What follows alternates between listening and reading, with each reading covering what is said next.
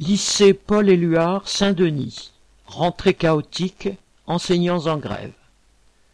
Vendredi 10 septembre, une semaine après la rentrée des élèves, plus d'une vingtaine d'enseignants du lycée Paul-Éluard de Saint-Denis ont refusé de prendre les élèves et ont décidé d'appeler à la grève le jeudi suivant.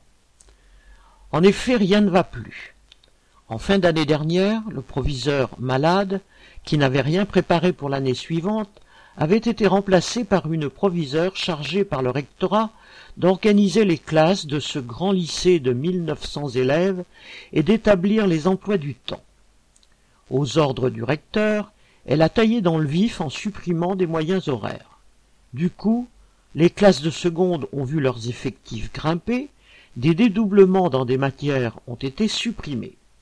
Ainsi, des élèves de première technologique doivent se mettre à deux sur un ordinateur pour établir un projet personnel. Des élèves en sciences et vie de la Terre se retrouvent à trois sur des paillasses pour faire des expériences. Quant au proviseur, revenu de son congé maladie, il refuse pour l'instant de donner des emplois du temps papier aux élèves par souci d'écologie, mais la plupart ne disposent pas des codes indispensables pour se connecter sur leur emploi du temps sur Internet. Depuis le début de l'année, les surveillants renseignent comme ils peuvent des élèves paniqués qui errent dans les couloirs. À cela s'ajoutent bien sûr les postes non pourvus. Il manque des enseignants en maths, en anglais.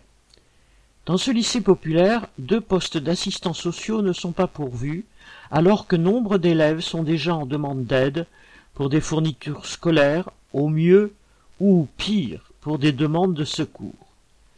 Il manque aussi des accompagnants d'élèves en situation de handicap.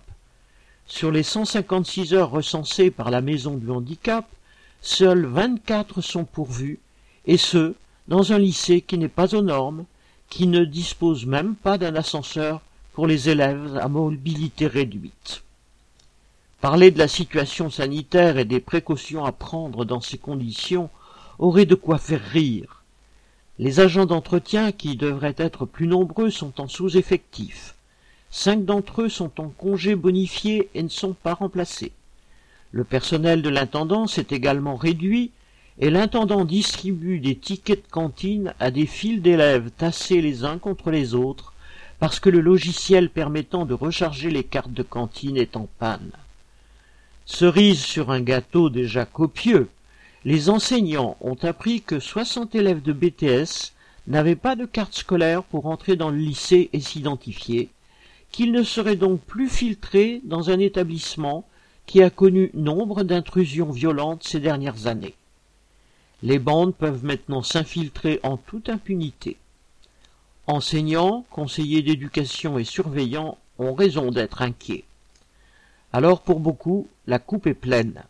Les enseignants grévistes ont appelé les parents à les rejoindre jeudi 16 septembre dans leur action. Correspondant Hello.